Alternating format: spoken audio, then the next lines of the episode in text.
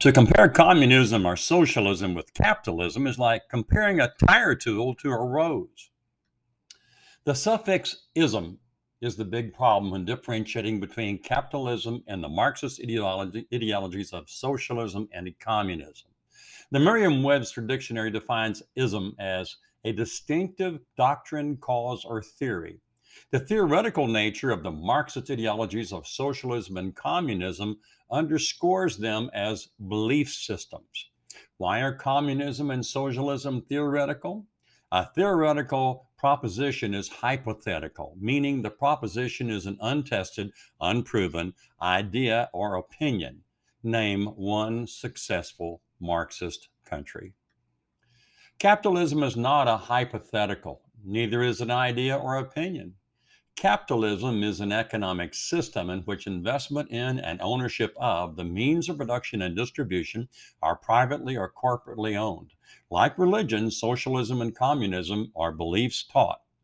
Even young children readily practice capitalism. One child wishes to exchange something of personal value with another child who likewise has something of personal value to exchange. Capitalism is the natural exchange of goods or services between willing sellers and willing buyers who agree on the mutual value of the exchange. Prices, values, follow supply and demand, not government dictates. Carmen Alexei was born and raised in communist Romania during the Cold War. She writes, I quote, God bless our black market entrepreneurs. They made lives better they gave us the opportunity to buy things we very much desired, things we couldn't get from the government owned retail stores, which were either half empty or full of products that were ugly and of poor quality. End quote.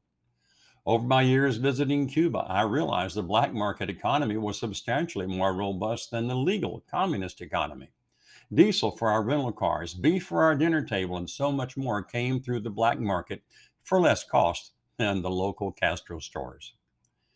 From the founding of People's Republic of China in 1949 and 1978, when the communist government embraced capitalism, the Chinese people equally shared the misery of socialism. How did the Chinese leaders learn the principles of free market capitalism? Successful businessmen from the free world taught them. My deceased friend Nick Woodall was one of those missionaries who frequently invested his time in China to impart the principles. On one occasion, Nick confided in me, quote, the Chinese do capitalism better than we, the USA, do, end quote. Quote, it's a struggle between two competing values. On the one hand, the virtue of equality, and on the other, the virtue of liberty. Now, if you want liberty, then you're not going to be able to have 100% equality. If, on the other hand, you want equality, you're going to have to do it at the expense of liberty and freedom. Taxation is the tool for suppressing freedom. This is from minutes 1, uh, second 29 to minute 2, in a video titled Rabbi Daniel Lapin, The Religious Basis of Capitalism. My eldest son's graduate education at Sul Ross University turned his worldview upside down. On a weekend visit home, the two of us engaged in world affairs, including the country of Cuba. When he remarked, Dad, you know Castro is one of the best things to happen to Cuba, end quote. Following a breathless pause on my part, I asked, Son, have you talked to any Cubans about this? An apparent majority worldview of the Democratic Party membership is now Marxist, openly promoting socialism and communism. Parting word state communism is official atheism, the doctrine or belief that there is no God. In God We Trust became our national motto in 1956, replacing E Pluribus Unum. And I quote Ronald Reagan, August 23, 1984 Without God, there is no virtue because there is no prompting of the conscience. Without God, we're mired in the material, that flat world that tells us only what the senses perceive. Without God, there is a coarsening of society.